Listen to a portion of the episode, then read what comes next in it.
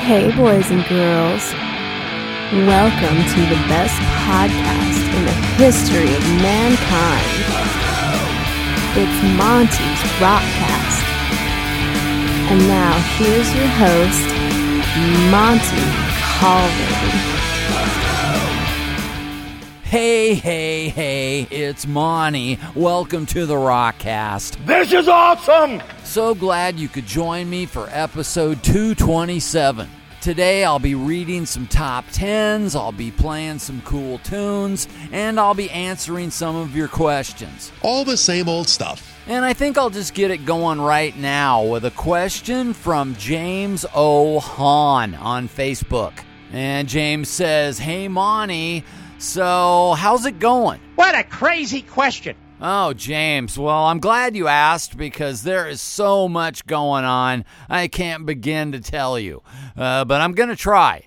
You see, things got really busy and kind of crazy back around January 10th. That was my wife's birthday, and Lindsay turned 38. And she was like, Oh my God, I'm getting so old. And I said, uh, No, no, you're not. I can only dream about being that young. But at any rate, I wanted to do something nice for her, so I got up that morning and made this little collage. And I took some of my favorite pictures of her over the last 10 years and I posted it on Facebook. And I wished her a happy birthday. Well, later that day, I get back on Facebook to see if anybody had commented on it, and uh, I start scrolling through my feed. And I run onto this post that says that Neil Peart of Rush has died. And the first thing I thought was, oh, well, this has got to be a joke. But the very next post was, rest in peace, Neil Peart. And I was like, wow, Neil Peart really died. I didn't even know he was sick. I wonder what happened. And come to find out, yeah, he had cancer, and just like that, he was gone. And of course, like I've told you many times, I was a big fan of Rush early on in the 70s, and so uh, I was sad to hear that. However, I never did meet him, and so I didn't really know Neil Peart. I mean, I knew he was a great drummer. He'd influenced a lot of people. He wrote great lyrics. Uh, you know, he was kind of a loner, from what I understand. But that was about it. And so I was sorry to hear that, but he wasn't family, so, you know, it wasn't like I was just devastated. But then I continued scrolling through my Facebook feed, and I could not believe my eyes. Literally every single post was about Neil Peart. And I kept scrolling and scrolling, and it was like I was in some kind of bizarro world. It was like everybody on Facebook had been traumatized. And this just went on for days. And so I'm sorry if I was insensitive, but I had no idea he was so important to so many people. But I'll try and make it up to you later on in the show. But right now, I'm going to continue on telling you what I've been up to. Because you see, a couple of months ago, Lindsay told me that instead of buying a bunch of presents for Christmas, she wanted to take the family on a vacation. And when I asked her what she had in mind, she told me that she wanted to fly me, her, and the kids to Florida to go to Disney World for a week. And I gotta be honest, when she told me this, all I could imagine in my mind was walking for hours around amusement parks and riding roller coasters and being trapped in a hotel for four days with the kids saying, Mom, Mom, Mom, Mom, Mom. And so I told Lindsay right off the bat, uh, no, I hate this idea. But of course, she went ahead and planned it anyway, and uh, so we did fly out to Florida and went to Disney World. And after it was all said and done, I'm happy to report that I was completely right. It was uh, just like I thought it would be. yeah. However, uh, the weather out there was beautiful. It was like 80 degrees all week. And I'd never been to Disney World, and I found it quite incredible. I could not believe all the work that went into everything there. The attention to detail, the architecture, the technology was just amazing. And even though I've always hated roller coasters in the past, uh, there was a couple of rides there that I actually kind of enjoyed. I think it was on day three that we rode the Aerosmith Rock and Roll roller coaster. And of course, there was this massive line, but uh, we finally get in there and go through these doors and it looks like you're walking into a recording studio. And you look in there, and I guess it was a video, but you could swear to God that it was like Aerosmith was standing there talking to you. Wow. Yeah, it was that real. In fact, uh, it was so real that they didn't even allow Joey Kramer into the studio. That's a joke. yeah, just kidding. I don't get it. Anyway, they finally take us down to the roller coaster. And this whole time, I'm just getting really nervous. And I turn to Lindsay and I say, Does this stuff ever make you nervous? And she's like, No, I'll be throwing my hands up in the air. Why? Are you nervous? And I'm like, uh, Yeah, uh, this stuff terrifies me. What a wimp. But we went ahead and uh, they strapped us in, and that thing took off like a rocket. And it went into a dark cave, and we went upside down. And the whole time you can hear Steven Tyler saying something to you in your left ear. And, uh, you know, he's saying stuff like loving a roller coaster. And he's laughing. And I'm just wanting the whole thing to be over. And it probably only lasted about 90 seconds, but uh, it comes to a stop and we get out. And of course, uh, Draven, the 12 year old boy, thought it was awesome and just said, uh, Hey, can we do that again? And I'm just wobbling out of there, and my hands are literally shaking. But we walked out of there, and I thought, uh, you know, uh, that was actually kind of fun. I mean, for one thing, I'm alive, and uh, two, uh, you know, it could have been so much worse. How so? You know, like instead of hearing Love in a Roller Coaster, uh, I could have been hearing Ragdoll, or Janie's Got a Gun, or Crazy, or one of the numerous uh, Aerosmith songs that I hate. That's a brilliant point, is it not? So I survived all the roller coasters, and uh, only a couple of them made me nauseous. But oh my god, the walking. Uh, Lindsay had one of these apps on her phone that counts your steps. And by the end of the week, we had close to 40 miles. Oh my god. Yeah, it was like we were exercising or something. It was terrible. But, uh, you know, you do a lot of things at Disney that you wouldn't ordinarily do in real life. Like one day we stood in line for about an hour to get our picture taken with Donald Duck and Goofy. Well, at least I think it was Goofy. Uh, he's the dog, right? No one really knows. But Goofy was actually pretty cool. I think he liked me. Uh, I got him to shoot the devil horns with me. Talk about weird. So that was pretty fun. And uh, we also went to Hollywood Studios and uh, saw all the Star Wars stuff. And what you got to understand is I could care less about Star Wars. I think I saw the first two movies and then that was it. So I didn't know what any of that stuff was, but uh, it was still kind of cool to see it. And oh my god, that place was just a sea of nerds. Running around with their pocket protectors and their white short sleeve shirts. Yeah, they were just geeking out on all that stuff. And I thought, you know, I'm here, I might as well just take a little survey. And so I walked all through Star Wars land and asked every single one of those nerds what their favorite band was. And here was the breakdown 3,572 Star Wars fans told me their favorite band was Rush. 2,353 said Dream Theater. 279 said King's X. 12 people said Porcupine Tree. Seven of those nerds said Pink Floyd. Two people said Weezer, and one guy said Hall & Oates. And on a side note, uh, not one single person there had even heard of Galactic Cowboys. Shocking. Yeah, I wasn't really surprised that we didn't make the list, but I did learn one thing. Nerds love Star Wars and Rush. Yeah! So I decided, in honor of Neil Peart and for all you nerds out there who listen to my show, I'm going to give you my top 10 Rush songs. Oh, goody. Now, like I said, I used to be a huge Rush fan. I started liking them when I was in high school. And it was mainly because they were real raw and they were like the heaviest band I'd ever heard back then.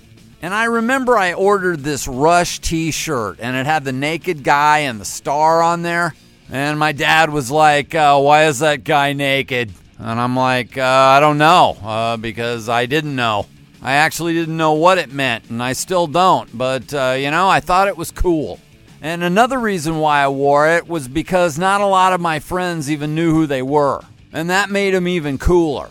And I would sit in my bedroom and I'd listen to All the World's a Stage, and I'd hear Geddy Lee scream his brains out, and I would fantasize about being able to play a guitar solo like Alex Lifeson. But as the years went by, Geddy didn't scream as much and he started playing bass with his feet. And you got a bunch of keyboards and they cut their hair and you started hearing them on the radio all the time. But the final straw was one day when I was working at the sporting goods store. One of the guys that worked with me uh, came up and said, Hey, I'm going to Rush. And I thought, uh, why would this guy be going to Rush? He's a total nerd. But I went ahead and played along and I said, Oh, yeah? And he said, Yeah, my dad's taken me. And last time we saw him, they played for three hours and they don't make any mistakes. And I just thought, Oh my God, it's over. And after I heard Tom Sawyer and Spirit of Radio about 9 billion times on the radio, I just kind of lost interest. But I still love their first five or six albums, and I composed this list for you. And it starts at number 10 with Finding My Way off their first album. It was just kind of a rock and roll song. Uh, it was a long way from the proggy stuff they eventually did, but I really liked it. Number nine is Beneath, Between, and Behind off Fly By Night. I'd actually kind of forgotten about this song, but when I went back and listened to it the other day, man, it rocked.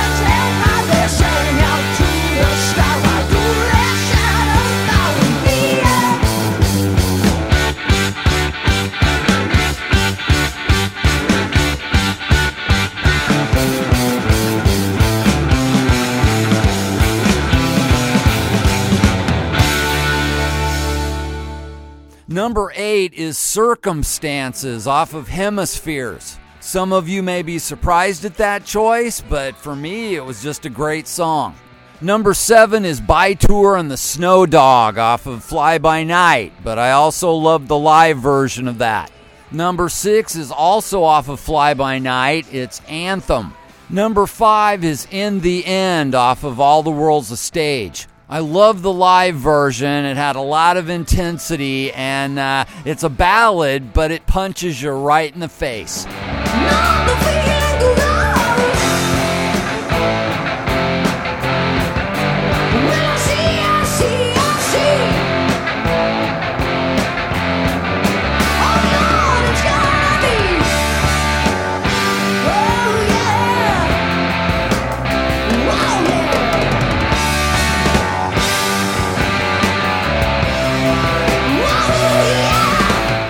Number four on my list of favorite Rush songs, it's Lakeside Park off of of Steel.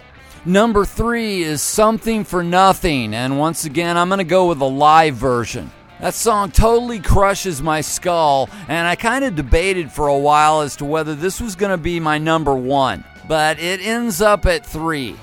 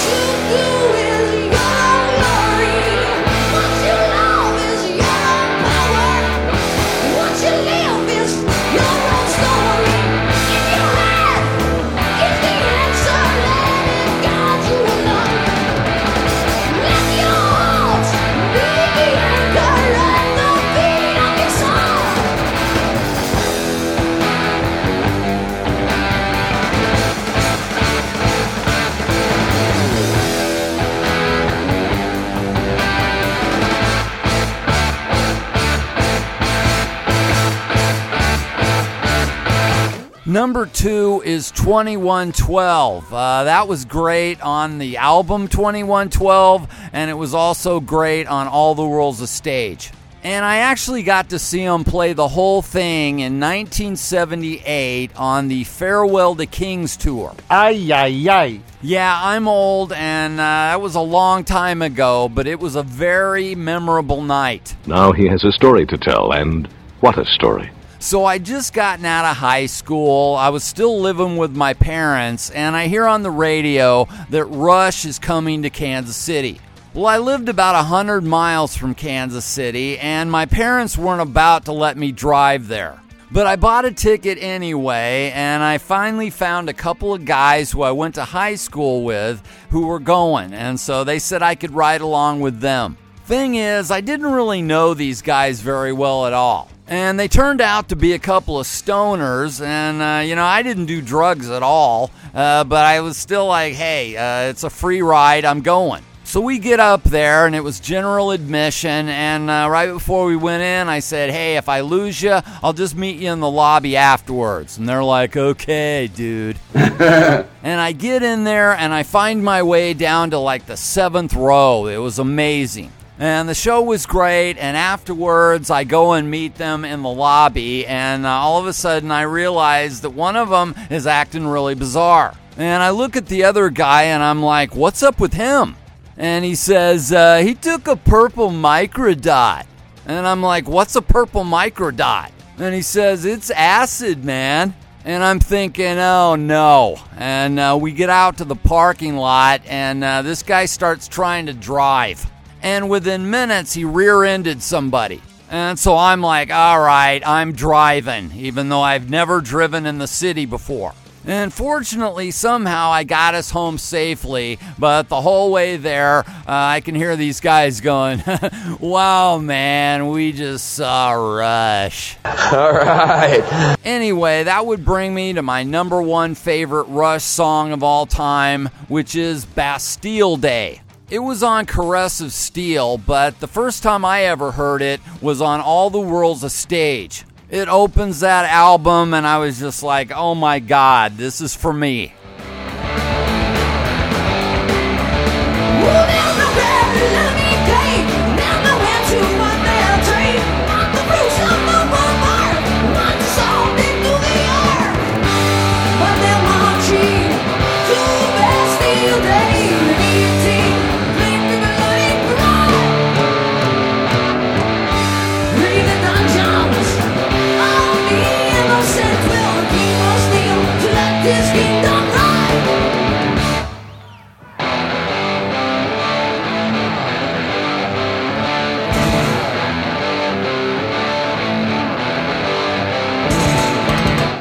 So there you go. There's my list, but I also had some honorable mentions. I actually still kind of like Limelight, even though I've heard it way too much. I also like the song Subdivisions, and of course, who could forget the song Trees off of Hemispheres? There is unrest in the forest, there is trouble with the trees. For the maples want more sunlight, and the oaks ignore their pleas. Hey!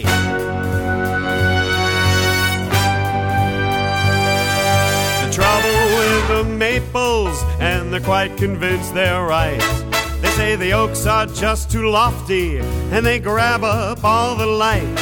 But the oaks can't help their feelings if they dig the way they're made and they wonder why the maples can't be happy in their shade.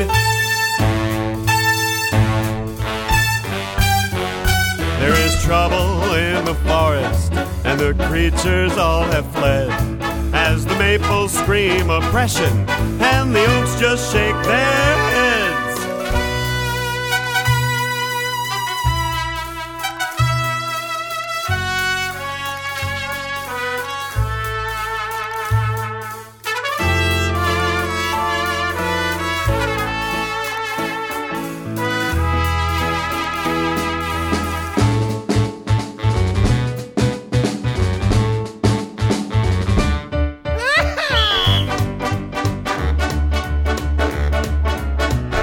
Shooby doo boo boo.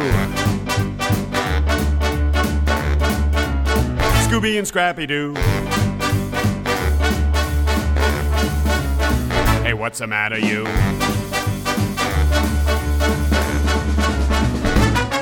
So the Maples formed a union and demanded equal rights. The Oaks are just too greedy.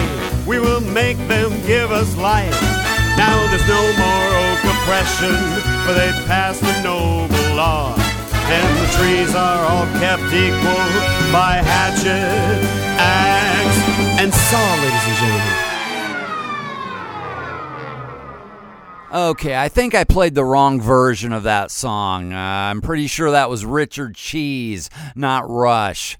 So I apologize. Mistakes will happen. Okay, I think I'll read another email, and this one comes from Dan the Man Cunningham.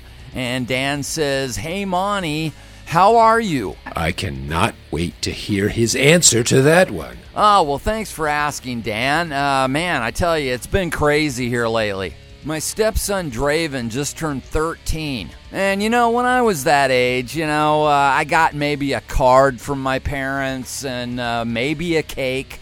But Lindsay has spoiled the kid so completely rotten that she thinks it has to be like a two week celebration. Week one is where they get to pick what we eat for dinner, or we'll take them out to eat usually.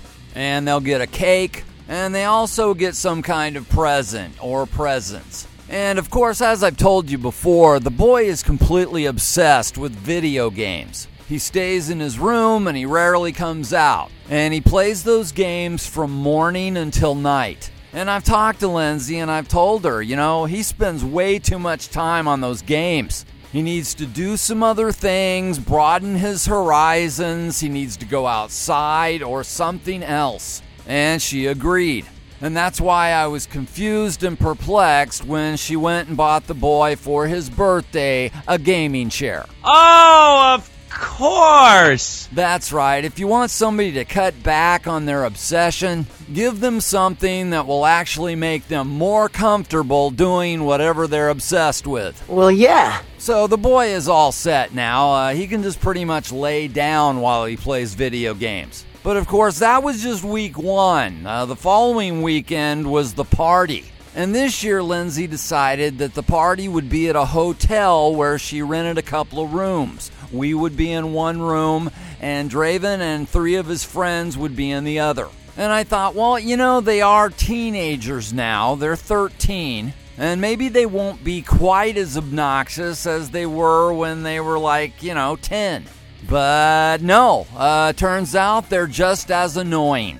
They were running up and down the halls, yelling at each other at the top of their lungs. And when I went in their room the next morning before we checked out, that place was trashed. I mean, it looked like Motley Crue, Poison, and The Who had stayed in there the night before. So I'm sure the maids hated us, and uh, we will probably never be allowed to go back to that hotel ever again. But the little guys had a good time, and I guess that's all that matters. The whole thing rather precious. Something else that was very monumental in my life here lately was the Super Bowl. And before I tell you about the game itself, let me give you a little background on me and the Kansas City Chiefs. Some would say, oh no. You see, for me, it all started 50 years ago in Phoenix, Arizona, when I was 10 years old. And at that time, Phoenix didn't have a football team. And so I chose the Minnesota Vikings as my favorite team. I liked their uniform, I liked their players, and that year they went to the Super Bowl to play the Chiefs. Well, I just assumed the Vikings would win, but no, they did not. The Chiefs beat them, and I cried. But it wouldn't be the last time. The Vikings would lose three other Super Bowls before me and my parents would eventually move to Missouri. And in 1975, I started rooting for the Kansas City Chiefs. And year after year, they would lose and they would disappoint me. There was that season we had Joe Montana and went to the championship game, and we lost. There were other years where the Chiefs would be 13 and 3 during the regular season and they would lose in the playoffs every time. And so I got used to disappointment and I never thought in my lifetime I would see them in a Super Bowl. But then it happened. The Chiefs drafted Patrick Mahomes. And instead of choking like they always had in the past, the Chiefs finally broke through and got to the Super Bowl. And I thought, you know, even if they lose, I'm going to be kind of okay with it because at least they made it to the game. And for two weeks before the Super Bowl, I mean, Kansas City was just a buzz. Everybody was dressed in red and they had on their Chiefs gear. And I was just so excited, uh, even though my wife Lindsay uh, just couldn't have been less excited. She cares nothing about football, and I went up to her uh, a few days before the game and I said, uh, Hey, uh, would you want to watch the Super Bowl with me Sunday? And she hesitated and went, uh, Well, I mean, I'm not going to go anywhere. And I said, No, no, you don't have to go anywhere. I just mean, uh, like, uh, would you watch it on TV with me? And she said, um, Yeah, I, I guess. I mean, I guess I could make some snacks. And I said, Well, all right then. And the day finally got there, and I got my Patrick Mahomes autographed jersey on, and I started eating chips and cheese dip. And at halftime, it was 10 to 10, and I was pretty happy. And then halftime happened. I mean, I guess we should be used to it by now, right? I mean, you know, there's going to be lip syncing and about a thousand dancers on stage, but you can't do any better than J Lo.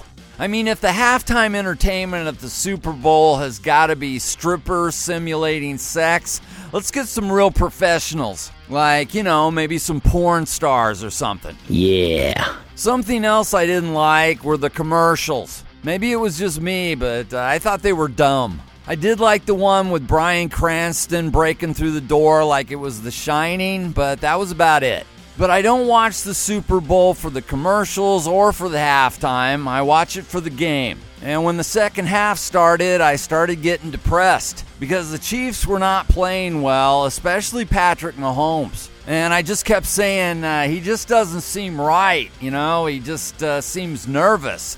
And of course, I was saying that to myself because Lindsay was either on her phone, her computer, or making food and paying no attention to the game whatsoever.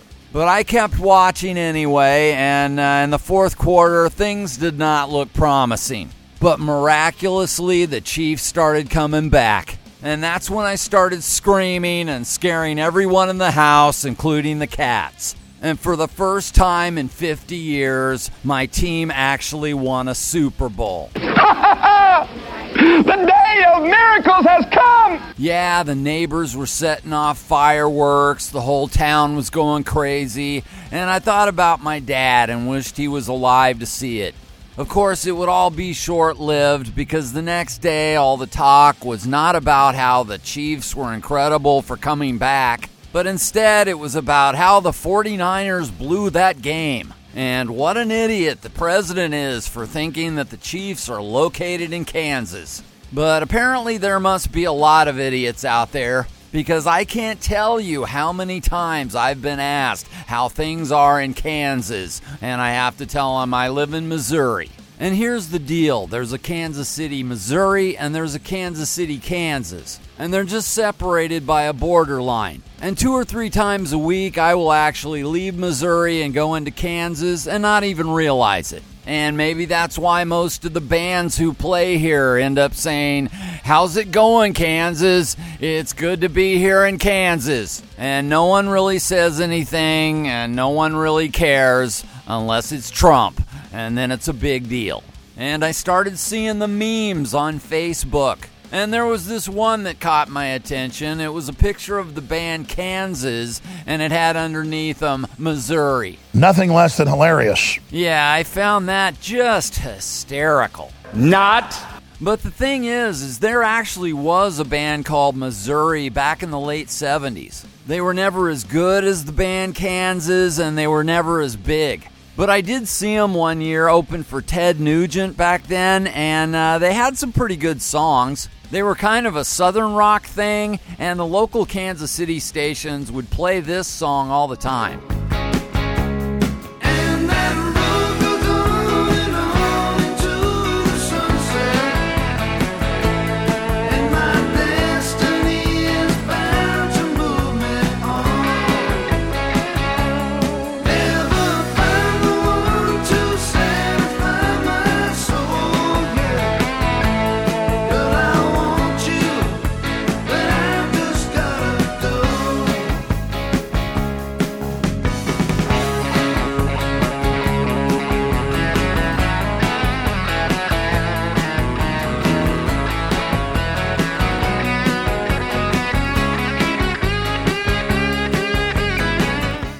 Anybody else remember that song? Uh, maybe it was just a Kansas City thing. At any rate, that was one of the first guitar solos I ever learned when I was uh, first starting out. But that was Missouri, the band, not Kansas. Thanks for the news flash. All right, how about I do a little questions from Facebook? These are questions that I find on Facebook and I answer them here on my podcast. And here's one about concerts that had multiple questions. And I'll just take them one by one. Uh, the first one was What was your first concert? And technically, that was probably when I was a kid. My folks took me to the Oak Ridge Boys. It was way before Elvira and they became country stars. They were actually a gospel quartet group. But my first rock concert was Head East. I was in high school and I took a bus to Springfield, Missouri and saw it with my cousin. And I didn't really know much about him at the time, but it was a good show. I had a great time. But years later, their singer, uh, John Schlitt, ended up being the singer for this Christian band, Petra. And one year when I was on tour with Galactic Cowboys, I ran into him in Germany, of all places, and I said, Hey, I saw you back in like 77, and that was my first concert. And he said, uh, Wow, how about that? Fascinating. Yeah, I'm sure he was thrilled. But uh, anyway, moving on. Uh, the next one is Best Concert and that would be Rammstein. I saw him uh, outside at a stadium a couple years ago. It was just spectacular. Yeah, yeah, I liked it. Next one is what's the worst concert you've ever been to? And I will say the Meat Puppets. They were a band that Kurt Cobain really liked, and uh, Nirvana even covered one of their songs. But when I saw them, I thought they were horrible, and I just left. Bummer. Next is what was the loudest concert you've ever been to? And that's hard to say, but I will go with uh, Molly Hatchet. Who the hell is she? I saw them when I was in college, and it was so loud that the girl that I took to that show, uh, she left. What a nice lady. The next question is What's the last concert you went to? And that was Trans Siberian Orchestra. What's the next concert you're going to? Well, I'm not sure yet. I'd like to go see Devin Townsend in March, but I haven't decided on that yet. But if that doesn't happen, Lindsay and I are talking about flying out to LA. I think it's in May and seeing System of a Down, Korn, uh, Helmet, and Faith No More. But if that doesn't happen, the next concert that we definitely have tickets for already is Rammstein in Chicago. It's a ways off, but it's at Soldier Field, and I've never been there, and it's going to be great. Brutal! And finally, on this one, it's what band or artist do you wish you could have seen in concert? Well, there's several, but number one would have been Thin Lizzy when Phil Lynott was still alive. I also never got to see Queen with Freddie Mercury, and I really wish I could have seen Rory Gallagher. Never got to see him. Who is that? All right, the next thing I'm going to do is completely crazy and very daring on my part. But I'm going to take two questions from Facebook and put them together because they're both from the same guy. This is from Jeff Allen on Facebook, a good friend of mine, and an avid listener of the Rockcast. And Jeff's questions are who was the hottest chick of the 80s, and who do you think is the sexiest woman on the planet? Well, you have my attention now. Okay, wow, the 80s. Well, that was a good decade. You had Susanna Hoffs from the Bangles, you had Cindy Crawford and uh, Samantha Fox. But my favorite was probably uh, Diane Parkinson from uh, The Price is Right. If you're over 40 or 50, you probably know who I'm talking about. But who is the hottest woman on the planet now? Well, there's a lot of attractive women out there, you know, Jennifer Aniston, Selena Gomez. But if you're talking just smoldering hot sexiness, I gotta go with my wife, Hot Lindsay. Ah, and you may think I'm just saying that and that I'm full of crap. Yes. But I honestly feel that way. Around 10 years ago, when I met her, I told her straight up, I said, uh, You are the sexiest woman on earth. And she said, Wow, that's a big statement. And I said, Well, I mean it. And 10 years later, I still mean it. This guy needs help. And you know, it's February, we got Valentine's Day, it's the month of love. How about I play a sappy love song? No! God, please, no! No! Oh. Well, how about I play, uh, you know, a chorus of a sappy love song? No! All right, then. Here's My Love by Paul McCartney for My Love, Lindsay.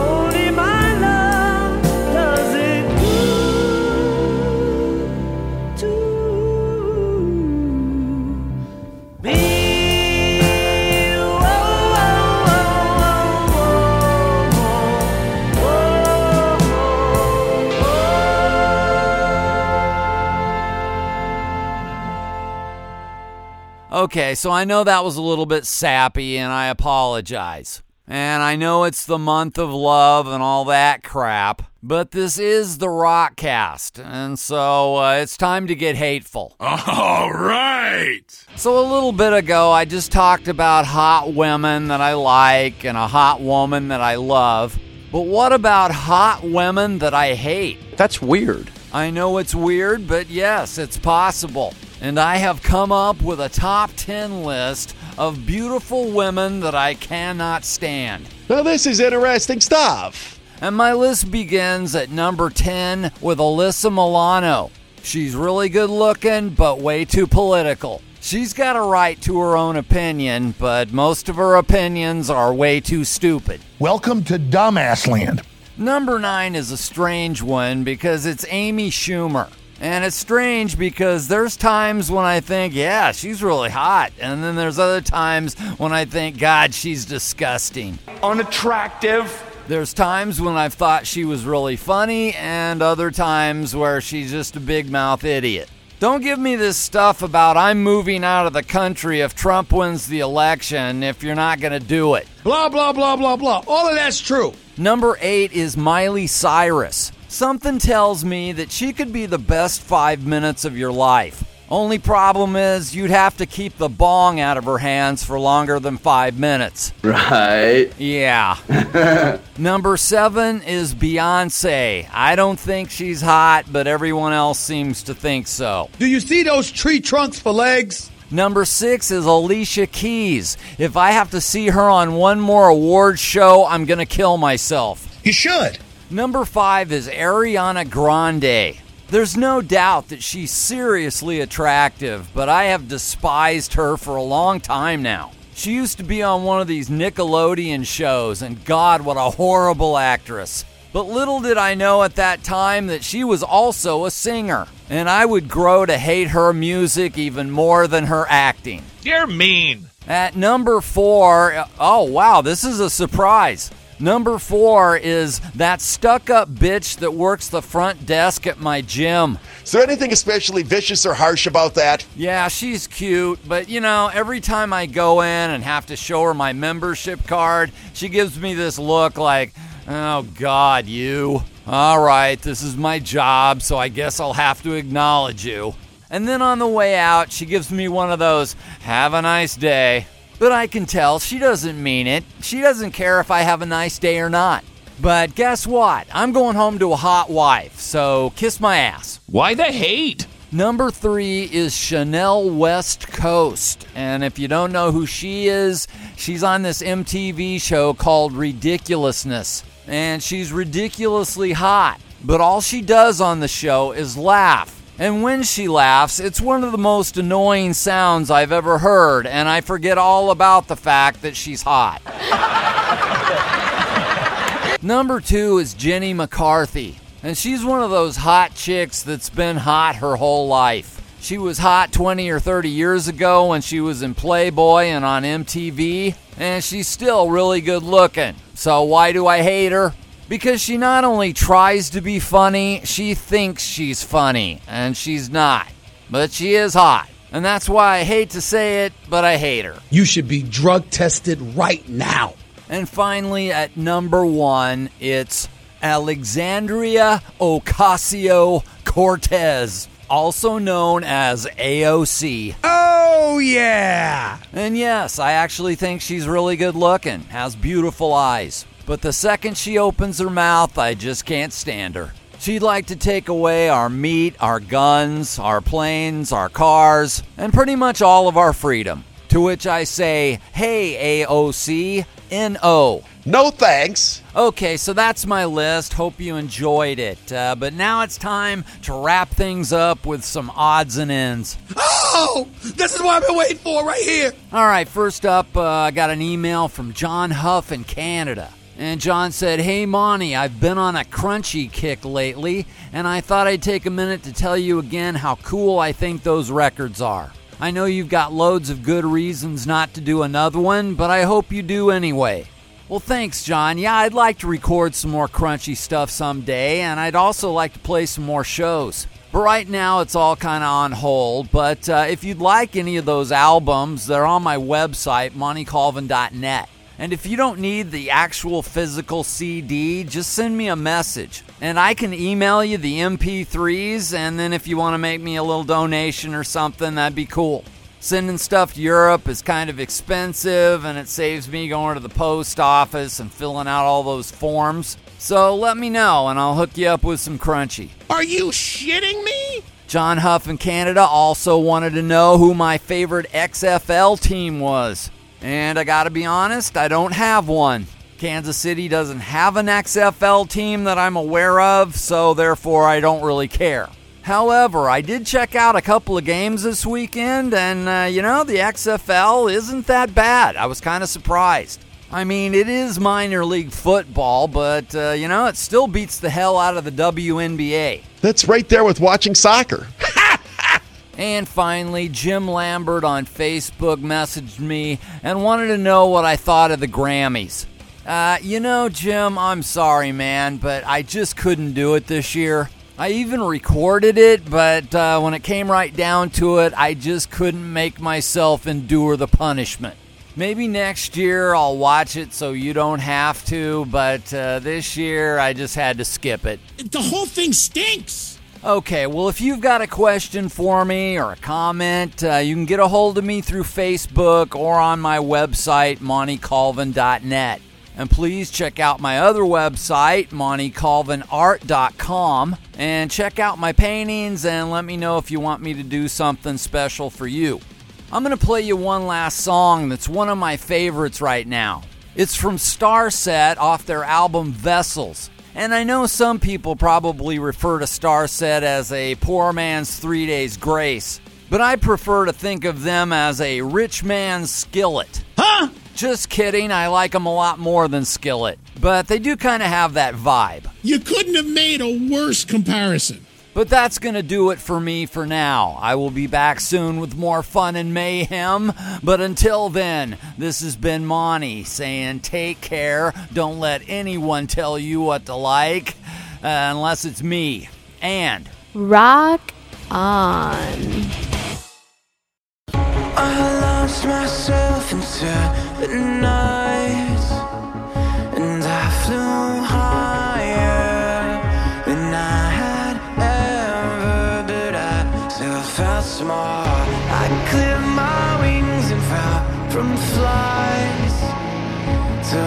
water